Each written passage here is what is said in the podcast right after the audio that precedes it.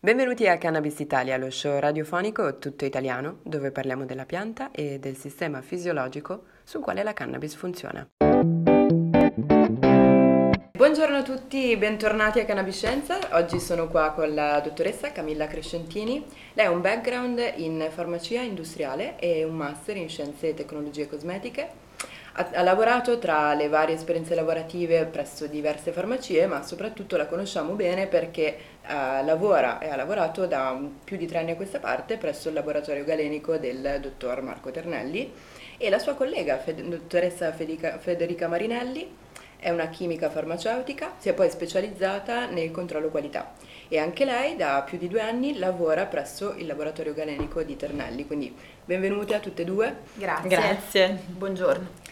E uno dei motivi per, quali, per le quali oggi Camilla e Federica sono qua è che volevo che ci presentassero il progetto al quale lavorano, che è farmacosmetica. Quindi chiaramente la prima domanda che mi pare ovvia è come e da quando è nata Farmacosmetica? Allora, Farmacosmetica è nata, diciamo, da una nostra volontà di ampliare quelle che erano le nostre competenze. Noi infatti siamo farmaciste galeniste, quindi comunque da sempre farmaciste di laboratorio. E diciamo così che mh, la parte invece delle applicazioni topiche, dermatologiche, in generale della cosmesi era proprio la parte dove mh, non, av- non abbiamo avuto formazione all'università e poi neanche dopo. Quindi è nata innanzitutto come necessità di completare quello che era il percorso che avevamo già iniziato con, con la Galenica. E, e, poi c'è stata la possibilità di aprire un laboratorio cosmetico con quello che era il nostro capo, che è ancora il nostro capo, che è il dottor Ternelli, insieme ad un socio e quindi abbiamo preso al balzo questa opportunità. Abbiamo fatto un test d'ingresso per il master eh, di scienze e tecnologia cosmetica dicendo vabbè se va eh, facciamo questa cosa altrimenti niente.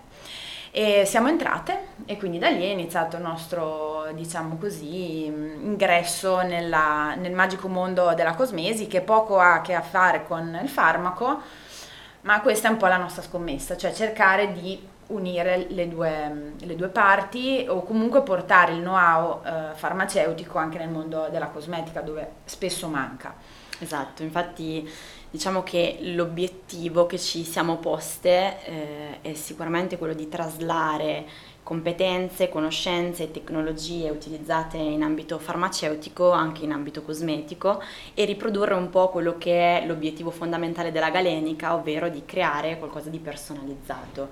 Quindi eh, da qui appunto l'idea di creare dei cosmetici per una determinata persona. Infatti per chi poi va adesso digita chi all'ascolto farmacosmetica.it, giusto? Esatto. eh, può trovare proprio direttamente la prima call to action che trova è crea il, il, cosmetico per te stesso, cioè personalizzato per te, che è un po' il concetto di cui parliamo spesso quando parliamo di cannabis medicinale e loro chiaramente avendo l'esperienza di lavoro di un laboratorio che è piuttosto famoso per trattare cannabis medicinale, probabilmente hanno traslato questo concetto poi sulla, sulla cosmetica che è, che è un pensiero bellissimo eh, no, io più che altro mi stupisce quello che stai dicendo tu prima. Eh, del, abbiamo provato a fare questo test ingresso perché vedendo il vostro curricula mh, mm, cioè, mi stupisce il fatto che voi provaste perché sinceramente avevate tutte le carte per essere sì, però, più che adatte ecco. sì però non tanto sulla cosmesi in realtà è una cosa che mh, mm, appunto come ti dicevo a livello um, di università almeno a Bologna non esiste nel, nel piano di studi. Mm. Uh, non essendo mai state noi uh, poi farmaciste da banco, ma sempre in uh, laboratorio, non abbiamo neanche avuto um, interazioni con i clienti per quanto riguarda la cosmesi, e, e, quindi in realtà non eravamo poi chissà quanto pronte per fare questa cosa, anche se sicuramente il fatto di saper già utilizzare macchinari, avere già una certa manualità, certo. ovviamente perché comunque eh, prodotti creme anche a livello appunto di mh, applicazioni eh, per eh, patologie dermatologiche ce l'avevamo, però comunque il test d'ingresso sono richieste diciamo competenze Uh, anche più teoriche che noi assolutamente non avevamo. Abbiamo studiato, è andata bene e adesso continuiamo poi a studiare. Quindi donne all'ascolto, abbiate fiducia in voi stesse perché spesso e volentieri, e questo lo vediamo anche quando faccio, facciamo i colloqui per nuovi, nuovi collaboratori o collaboratrici con Cannabiscienza, eh, quando mi arriva una donna mi si presenta con no ma io questa skill probabilmente sono 6 su 10 e poi ti rendi conto che è 10 su 10 e dall'altra parte spesso e volentieri mi ritrovo con degli uomini che mi dicono sono bravissimo a fare questa cosa e poi sono 6 su 10 no? per cui abbiamo un po' questo giudizio sì. un po' pesante sì. nostre, sì. sulle nostre competenze però siete andate contro insomma questa gli avete dato contro e avete fatto bene. Quali sono state le, le, sfide più grosse, maggiori per voi da quando avete iniziato anche questo percorso imprenditoriale comunque? Esatto, sicuramente non è stato facile passare da dipendenti sì. a comunque imprenditrici, eh, perché poi noi essendo in pochi, pochissimi, abbiamo dovuto un po' fare tutto, quindi anche per dire la parte mh, mm, un po' più commerciale o comunque il modo di interagire con i clienti, sai la farmacia è comunque un mondo molto protetto dove comunque sia tu vendi. Certo. Invece noi qua rischiamo di vendere zero, certo. quindi ovviamente abbiamo dovuto anche modificare il nostro modo di interagire con gli altri, come spiegare il prodotto e ci siamo messi assolutamente in discussione su tanti ambiti. Esatto, poi sicuramente forse la parte più complessa è stata anche il non, idi- non essere più identificate come farmaciste, perché poi vieni no, traslato come tecnico o non si capisce bene cosa e quindi cala un po' anche la fiducia nei tuoi confronti che mm-hmm. tu poi devi riacquisire invece facendo capire che di competenze ne hai certo. e i certo. prodotti che porti eh, sono di qualità. Certo. Ma infatti una cosa che a noi preme molto è far capire che la cosmetica è una scienza. Certo. Perché questo è una cosa che non viene assolutamente considerato e un, dei problemi sono reali, nel, nel senso che i dati che si hanno spesso sugli attivi cosmetici, uh, gli ingredienti funzionali sono studiati, quindi i dati che ci vengono forniti sono stati uh, studiati dalle aziende che li producono. Quindi in generale c'è un po' un conflitto di, di interessi per cui il cliente non ha mai la percezione reale di quello che eh, il cosmetico realmente fa o, o, se quello che viene detto è poi realmente associato a, ad un utilizzo, ad un'efficacia reale, scusate.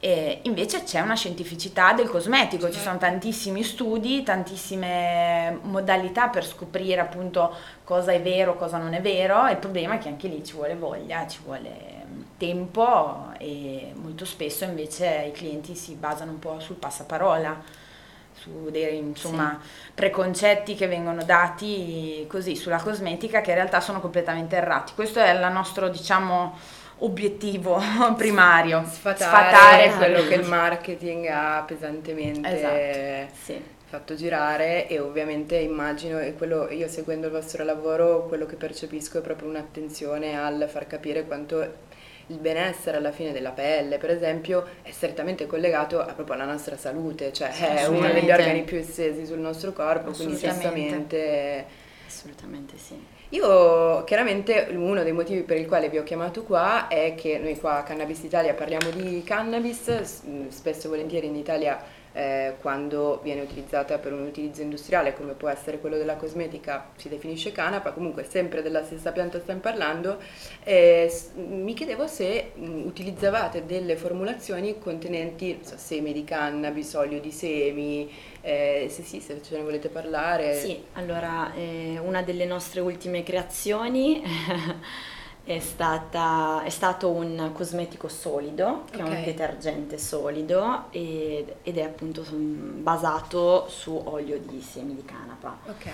Ehm, è un concetto nuovo di cosmesi o comunque un ritorno alle origini ehm, ed è molto... Mh, mm, diciamo, eh, da una parte eh, si gioca sulla ecosostenibilità la partita perché comunque ehm, il solido evita il packaging, eh, le materie prime sono organiche quindi anche molto più de- biodegradabili rispetto alle altre che si possono utilizzare nel liquido e d'altra parte appunto giochiamo sulla funzionalità ovviamente perché eh, comunque anche i cosmetici la devono avere.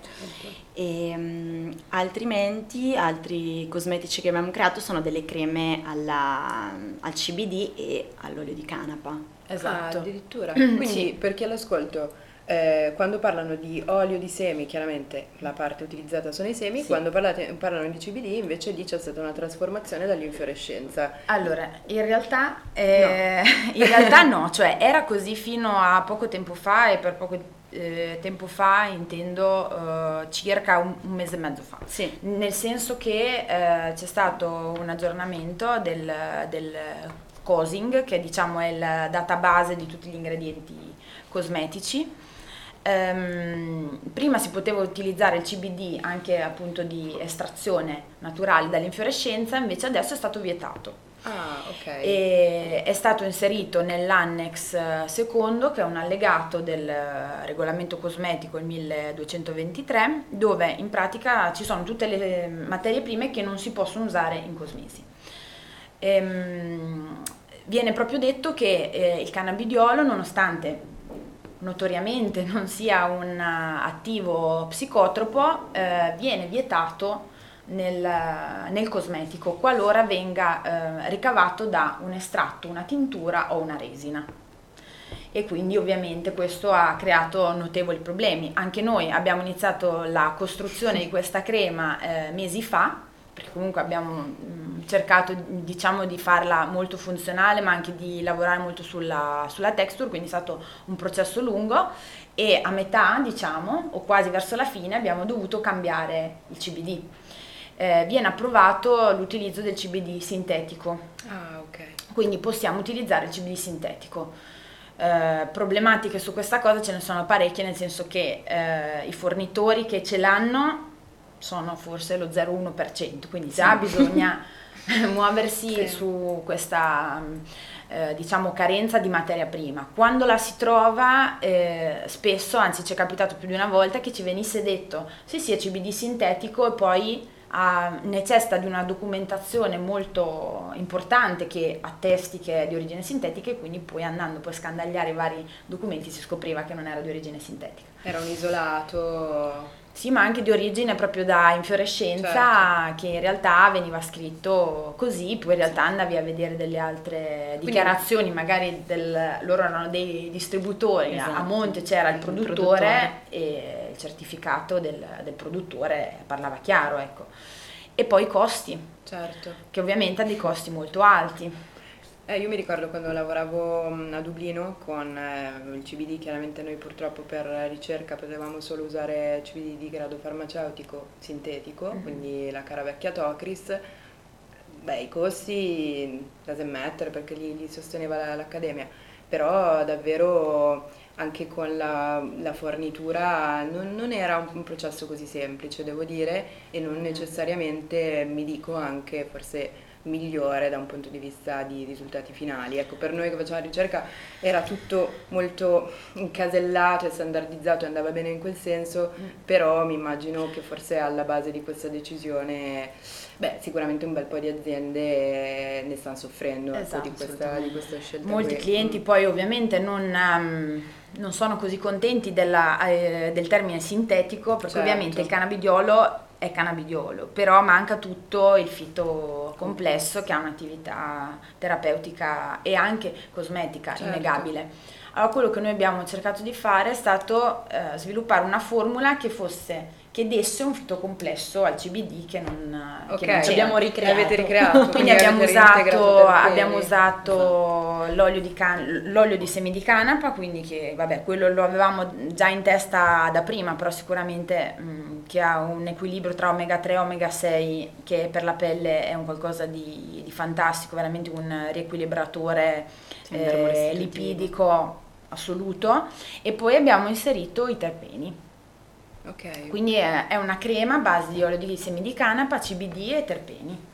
Più e altre cose che adesso non possiamo svelare. Che non possiamo svelare tutto, ma più altre ma cose che... Invece ci potete svelare per quali tipo di pelli, cioè quali sono i principali vantaggi di una formulazione di questo tipo e magari se è più indicata a determinate popolazioni o sì. va bene per tutti? Cioè suppongo che male non faccia. Esatto, ecco. anche perché come dicono anche i nostri professori al master, poi nel cosmetico non esiste placebo, quindi certo. qualsiasi cosmetico comunque un'azione la dà. Ehm, però sicuramente per le pelli impure è indicato perché il CBD ha un effetto di seboregolazione per le pelli diciamo un po' più... Mm, fragili, Fragile, con le dermatiti, sì, con eczemi. oppure un po' più mature, quindi come mm, antiossidante. Assolutamente, ma eh, poi quello che noi cerchiamo sempre di fare quando formuliamo un cosmetico, essendo appunto farmaciste, è quello di mh, cercare di fare un cosmetico funzionale. Cioè a noi dell'antirughe come antirughe punto interessa poco. Certo. Va bene, antirughe perché ci sono tutta una serie di attivi che possono dare questa azione, però in più che cosa mi può dare? Quindi l'utilizzo della, della, mh, della canapa e del CBD per noi è un plus per poter beneficiare anche di tutte le altre attività secondarie non propriamente cosmetiche che magari queste, Certo. queste sostanze hanno. E quindi in realtà non ci sono persone che non possono applicarsi una crema alla canapa, però soprattutto grandi benefici ne hanno le persone che hanno pelle psorisiaca, eh, con eczemi, dermatiti, eh, stati pruriginosi, infiammatori, pelle magari che ha bisogno di un- un'azione lenitiva importante anche in determinati momenti della vita oppure chi ha appunto delle patologie anche croniche assolutamente Anche l'olio di canapa stesso. anche l'olio di canapa stesso assolutamente Cioè, mh, questo utilizzato da solo, quindi non... Sì, ok. sì, sì, sì, sì. Ma invece, quindi, mh, ascoltando quello che mi state raccontando, se utilizzarla una formulazione del genere come dopo sole avrebbe senso? Sì, O- sì, assolutamente sì. sì, sì. Avrebbe senso. sì è un lenitivo antipruriginoso riduce lo stato infiammatorio della pelle quindi assolutamente sì tu pensa che lo stiamo usando anche l'olio cosmetico di canapa molto su- sui cani Ok. perché noi facciamo anche cosmesi per animali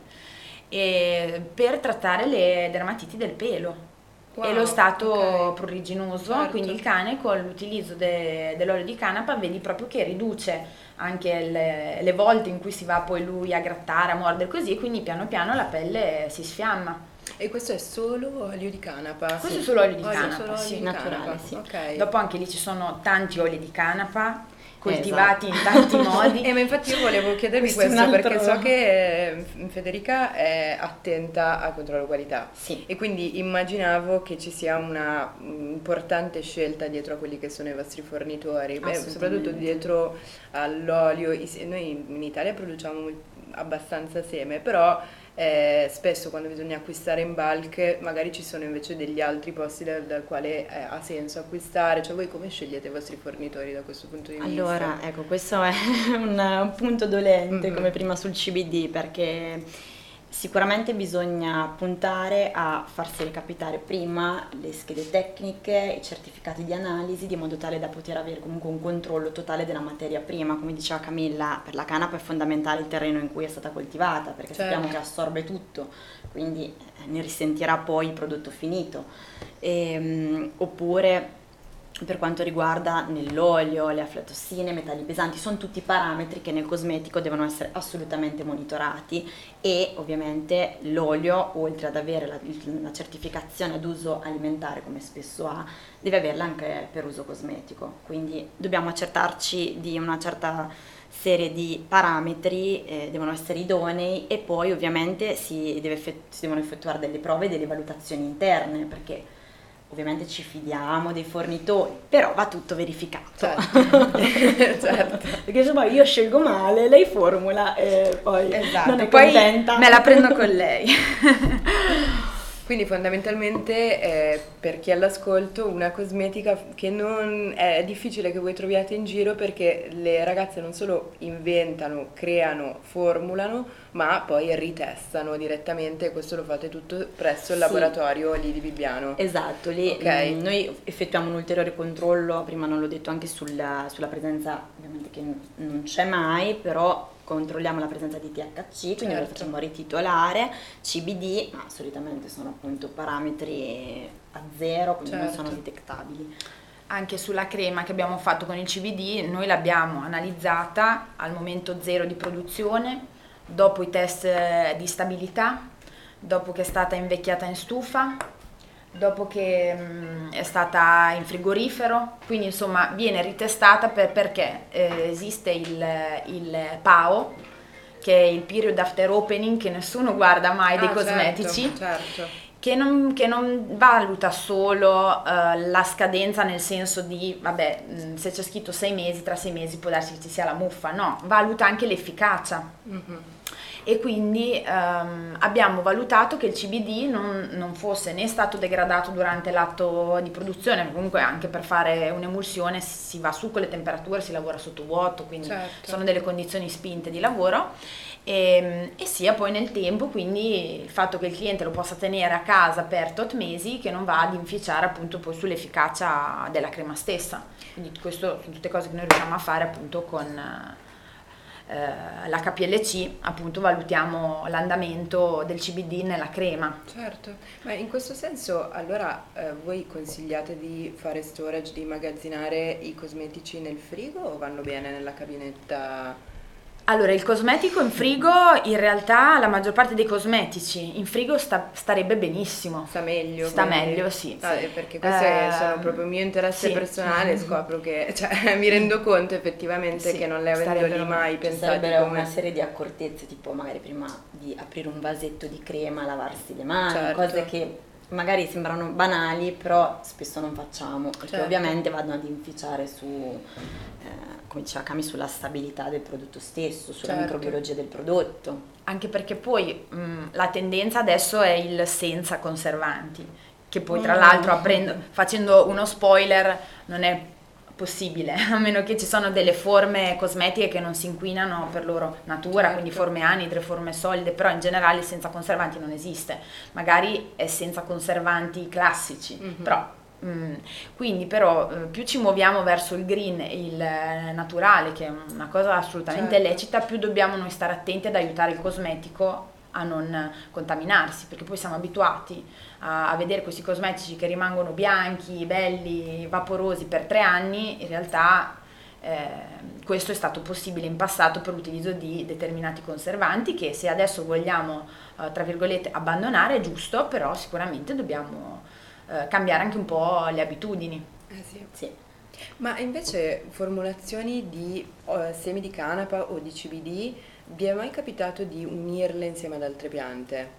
Non so, aloe sì, e sì. sì. sempre la, alcune delle formule che abbiamo fatto e che purtroppo sono in stand by in questo momento no no no, no, no, no stanno okay. procedendo però mm, sono secretate diciamo okay. quindi eh, però sì sono piante che si utilizzano anche appunto nelle preparazioni fitoterapiche certo. in farmacia e che noi abbiamo appunto ripreso e utilizzato insieme all'olio di, semi di canapa e CBD. Ad esempio si può utilizzare l'arnica, mm-hmm. montana, l'artiglio del, eh, del diavolo, l'aloe. l'aloe.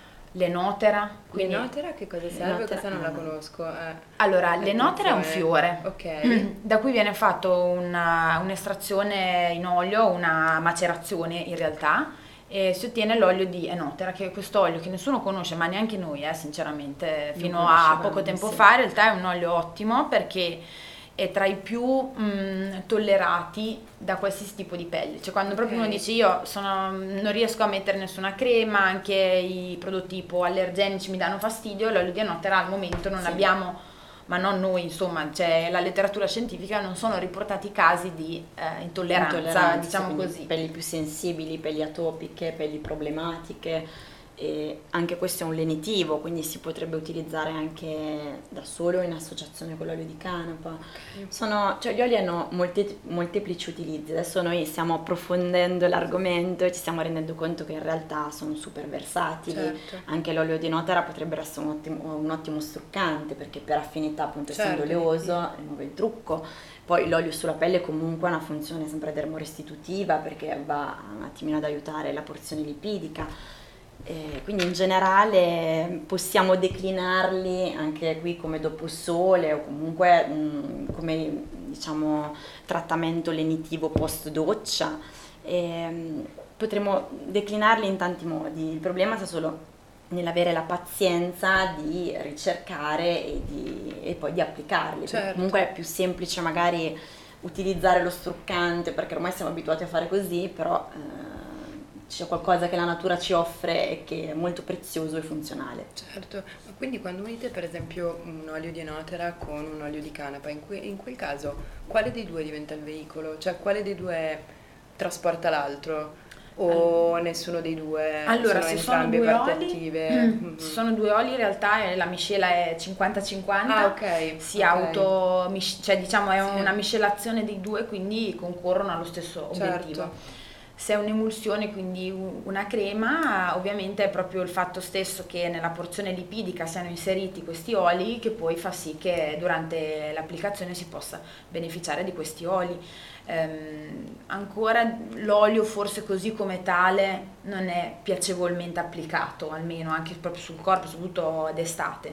Quindi anche trovare delle formule ehm, dove c'è anche una componente acqua che possa alleggerire, facilita la- l'utilizzo, anche l'interazione del cliente con, con l'olio. Mhm. Certo, poi comunque in cosmesi non vale diciamo la regola farmaceutica in cui abbiamo un attivo e poi il resto inerte, Certo. eccipiente il veicolo. Certo. Diciamo che in cosmesi quelli che noi definiremmo in campo farmaceutico degli eccipienti sono in realtà tutti parti funzionali, poi ognuna ha, una sua- ha un suo obiettivo che possono Certo. essere la texture oppure appunto ehm, la dispersione, cioè abbiamo diverse componenti, però tutte Con diciamo funzionali. Certo. E invece parlando proprio del vostro rapporto con le clienti, che suppongo siano maggioritariamente donne, quindi Sì. ok, eh, quanto trovate semplice o difficile parlare poi di prodotti cosmetici che contengono cannabis canapa o invece le vostre clienti sono più aperte per il cosmetico tradizionale con anche sì delle piante, però la pianta che conosco, voglio l'aloe, voglio l'ortica, non lo so, voglio la malva. Allora, noi eh, statisticamente da dati che abbiamo Ok. tirati giù proprio dai social, da si Google, parla con delle scienziate, quindi... statisticamente la, la nostra cliente tipo ha dai 25 ai 35 anni, quindi noi andiamo a colpire diciamo una, una fascia di età comunque giovane. E quindi devo dire che con loro noi, cioè sono loro anzi che ci chiedono Sì. magari il cosmetico alla canapa, sanno già, l'hanno già visto perché poi adesso in realtà eh, anche ai supermercati c'è, Certo, si esatto, trova. certo. Sì. Eh, quello che il, diciamo un attimino l'evoluzione di questo primo contatto è ok non sono tutti uguali cioè l'olio di canapa quanto ce n'è Mhm. che olio di canapa è ma c'è anche il CBD ci sono anche i terpeni perché poi magari vedono la foglia no? Sul- la classica foglia sulla, sull'etichetta e quindi uno vale l'altro Certo. in realtà, se parliamo di cosmesi funzionale, vuol dire che gli attivi che ci sono dentro, le quantità degli attivi che ci sono dentro devono essere un po' più alti. Ovviamente mh, rispetto al farmaco dove ci sono scritti tot milligrammi, qua invece c'è l'INCI, che però l'INCI non è assolutamente indicativo poi in realtà della quantità, perché dopo un certo limite sai che si possono ri- rimescolare gli ingredienti, quindi i primi sono in ordine, poi dopo si possono girare un po' come li si vuole, quindi in realtà è molto difficile capire realmente quanto ce n'è Ok. di quello che viene scritto. E quindi questo è un po' la nostra eh, mission. Cercare di fare Sì. sana informazione. Sì, poi diciamo che appunto partendo da una clientela abbastanza giovane, ma comunque anche tutto il resto, oggi come oggi diciamo che il cliente è mediamente più informato rispetto a prima, quindi abbiamo magari più interazioni e domande specifiche. Eh, Sì. Anche gli uomini, cioè nel senso l'uomo che non è interessato assolutamente a nessun tipo di, di cosmetico, magari invece il cosmetico alla canapa sì. ci si avvicina di più.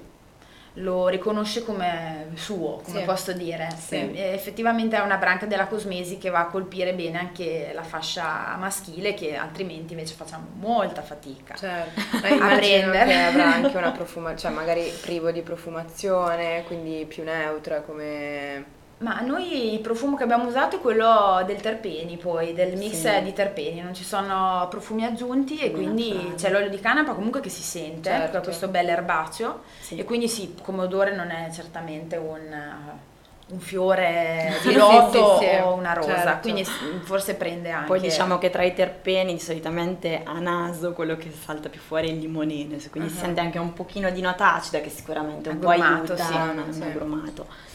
E poi comunque loro, mh, anche gli uomini mh, in questo ambito sono ben informati, quindi spesso ci chiedono anche sia per la psoriasi, l'olio Sì. di canapa, che come lenitivo dopo barba. Eh, infatti volevo quindi- chiedervi se Esatto. fate anche prodotti sia, ok, per l'uomo in stile dopo barba o anche per esempio per i capelli, per lo scalpo. Ad eh, esempio, sì. L'olio di canapa per esempio si utilizza anche molto sui capelli come lenitivo del burrito, okay. eh, della forfora okay. e poi nel lungo termine, nel sen- lungo termine intendo comunque con delle applicazioni mh, giornaliere per circa 2-3 mesi si è visto come riduca proprio la formazione della forfora, quindi vada ad aiutare anche questo processo qua. Quindi, in, in realtà senso sono degli impacchi o no? Eh, sono qualche goccia su, sul cuoio capelluto, massaggiato, magari non lavato subito immediatamente dopo, ma Lasciate poi è un olio anche abbastanza secco in realtà, non è sì. un olio oleoso, passatemi il termine, sì. e quindi tra i vari oli che si possono usare ha un tocco secco, quindi non va poi a creare quello che potrebbe fare un olio di argan che invece serve per un bel impacco certo. disciplinante, quindi appesantisce il capello poi bastano poche gocce. Esatto. Quindi anche in questo senso la canapa si può usare sui capelli benissimo. Fantastico. E mh, mm, visto che parliamo di capelli, unghie? Sì, anche per, per le mani, soprattutto appunto nella, nelle mani, sia come ehm, dermorestitutivo che sulle unghie, anche per eh, l'onicomicosi può essere utilizzata, quindi è un'applicazione ah. importante, ovviamente come supporto, certo. non, vogliamo dire che sia curativo, eh, però sicuramente anche questo, per questo aspetto è molto molto importante. Fantastico. Mani e piedi, sì. Quindi anche lì questa funzione è bisex. Esatto, bisex. sì, sì, questo diciamo che è l'olio più bisex che okay, abbiamo. ok. Eh, io questo fine settimana ero in un piccolo viaggio di lavoro, la mia collega m, tira fuori questa, per me, saponetta e mi dice usalo questo shampoo alla canapa e al lampone. E io devo dire che non avevo mai visto ancora uno shampoo a forma solido. di sapone solido. Mm-hmm, solido e sì. quindi quando poi mi avete parlato della vostra linea solida mi aveva molto colpito e volevo capire un po' il nostro, cioè innanzitutto se volevate articolarci un pochettino meglio il discorso del perché questo sarà bene o male il tipo di cosmetica del futuro e eh, su quante tipologie di prodotti si può applicare perché sono rimasta davvero di succo che ci potesse essere anche lo shampoo sa- sì, così a forma solido. solida, sì. Mm. Arriva anche lo struccante solido, per sì. esempio, un'altra cosa. Lo struccante solido che è a base solido. di cosa? Ma in realtà è sempre una detersione per affinità, okay. che è questo altro concetto che magari viene ancora, diciamo, ci sono due tipi di detersione, c'è quella per contrasto, che è quella che la maggior parte di noi usa, e quindi le acque micellari, eh, tutti i prodotti in gel, comunque dove dentro c'è del tensio attivo, mm-hmm. quindi queste molecole certo. che catturano lo sporco. Eh, la detersione per affinità invece si basa sul principio del simile scioglie il simile, quindi okay. uso degli oli per sciogliere il sebo, lo sporco che comunque è di natura sì. lipidica. Sì ed è molto più delicata come detersione. Contrariamente a quanto si pensa, si deve usare questo tipo di detersione anche sulle pelli impure. Ok. E quindi eh, allora, anche il fatto del deli- solido... Pure delicate. Esatto. Il solido è comunque solitamente una forma cosmetica molto ricca in olio e quindi comunque si basa su, sempre su questo principio del simile scioglie in simile. Certo. Assolutamente. E per quanto riguarda la nostra... Come si fa? Si disidrata? Cioè si... Com- come avviene esattamente il processo? Cioè, è la reazione curiosa. di saponificazione, saponificazione okay. comunque. Quindi c'è diciamo, una parte mh, lipidica composta da oli, burri, eh, che viene fatta reagire in questo caso. Poi ci sono vari metodi, però ad esempio sì. noi facciamo la saponificazione a freddo e viene fatta reagire con una soluzione di acqua e sodio idrossido e si ha la formazione appunto del sapone. Poi questo tipo di saponificazione eh, è molto lenta se vuoi, nel senso che poi il sapone deve riposare 4 settimane rispetto alla saponificazione a caldo che ti permette di avere un prodotto pronto quasi subito. Sì, Noi esatto. abbiamo insomma delle del, dei dormitori per sapone dove il sapone tra virgolette stagiona, stagiona proprio. Certo. Poi una cosa importante appunto da questa reazione di cui parlava Cami si forma tra le altre cose anche la glicerina. Certo. Comunque è un umettante e nei saponi industriali questo spesso questo, questa componente viene tolta perché poi è proprio questa che contribuisce anche a far, si dice in gergo, sudare il sapone. Quindi una volta eh, messo nel proprio packaging di, so, di carta, di cartoncino, eccetera, potrebbe andare ad inumidirlo. Eh, noi invece lasciamo la glicerina e lasciamo maturare i saponi così che appunto poi questo, eh, questa problematica non, non venga fuori e questo è importante perché in questo modo il sapone risulta emolliente e risulta idratante, non è più disidratare la pelle, perché ormai associamo il concetto del sapone al no, la pelle è disidratata, non bisogna utilizzarlo. Mm-hmm. Non è così. O meglio, dipende dal tipo di sapone, di detergente che si va a scegliere. Noi cerchiamo, no, cerchiamo, facciamo dei detergenti solidi con un'alta quantità di olio. Ok e quindi comunque la sensazione che hai dopo esserti lavato con il detergente solido non è la sensazione che hai se ti lavi con la saponetta. Il fatto che si presenti come una saponetta spesso è un blocco ancora, mm-hmm, nel senso che sì. la gente dice no io non mi lavo col sapone, però non è un sapone, cioè è fatto con una reazione che si chiama saponificazione. Poi in realtà va visto come bagno schiuma solido, shampoo solido, struccante solido, sono forme diciamo diverse, molto importanti e su cui sicuramente si, si andrà appunto poi come dicevi tu eh, nel futuro perché permettono numerosi vantaggi dal punto di vista ecologico. Eh, sia a livello proprio di volume che occupano, quindi in realtà anche per le emissioni di CO2 per il trasporto sono ridotte tantissimo perché si permette proprio di impilarli, eh, sia le quantità, nel senso che al posto di eh, 300 ml di liquido, esatto. anzi 300 ml di liquido equivalgono a 100 grammi di solido. Eh, sì. Uh, quindi dispendio delle materie prime, tra certo. cui anche l'acqua. L'acqua, certo, certo. risparmio d'acqua. E um, poi anche il fatto che um, vengono utilizzate proprio nel processo, come diceva prima Federica, eh, delle materie prime che sono più biodegradabili, sono di origine vegetale maggiormente, quindi, ehm, e poi cosa molto importante si può evitare, qui sì, si può dire che senza conservanti. Esatto, finalmente. Perché è certo. un'autoconservazione indotta dalla forma solida certo. e dal fatto che non c'è acqua libera, cioè l'acqua nel processo c'è all'inizio però poi non c'è acqua libera nel prodotto, quindi è, non è mm, un terreno favorevole alla crescita esatto. dei microrganismi. E quindi poi sono tutte cose che ci evitiamo appunto di, sia noi di applicarci, poi noi, noi non siamo anticonservanti, però insomma uno che magari queste cose ci sta attento sappia che con la scelta del solido veramente ah, ha un prodotto senza conservanti. Certo. Allora, ich vorrei concludere ricordando, se potete, dove troviamo questi fantastici prodotti? Abbiamo detto farma, eh, farmacosmetica.it, ci sono anche dei negozi che distribuiscono i vostri cosmetici. Come, come facciamo? Perché ormai ci avete convinte, quindi come facciamo?